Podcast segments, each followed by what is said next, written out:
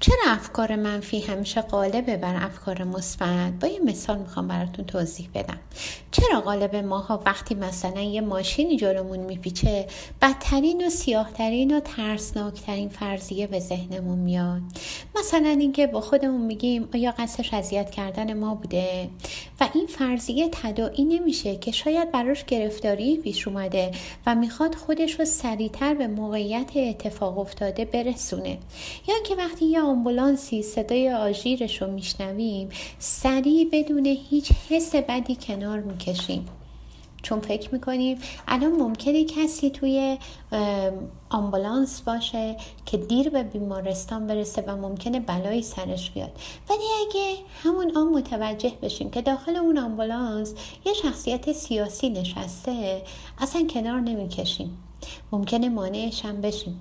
حالا البته بگذاریم اینو گفتم که در نهایت به این برسیم که واقعا چرا عموما اولین فرضیه و یا حدسمون در قبال انگیزه احتمالی دیگران بدترین فرضیه از بین بیشمارترین فرضیه هاست.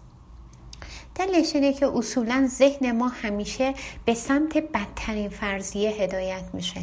البته به لحاظ تاریخی هم به خاطر موقعیت کشورمون هر قوم و کشوری تا تونسته ضرباتش رو زده و گویا ذهنیت منفی در اکثر افراد به صورت ریشه‌ای تحکیم شده.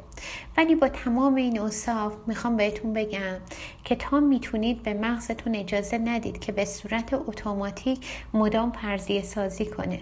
به فرضیه های ذهنتون تا می‌تونید به فرضیه های ذهنتون تا می‌تونید شک کنید و اونها رو مورد پرسش و تفکر نقاد خودتون قرار بدید و به تک تک فرضیه هایی که در ذهنتون ساخته میشه شک کنید و یک سری فرضیه های دیگه ای هم برای نفی اون فرضیه ها طراحی کنید.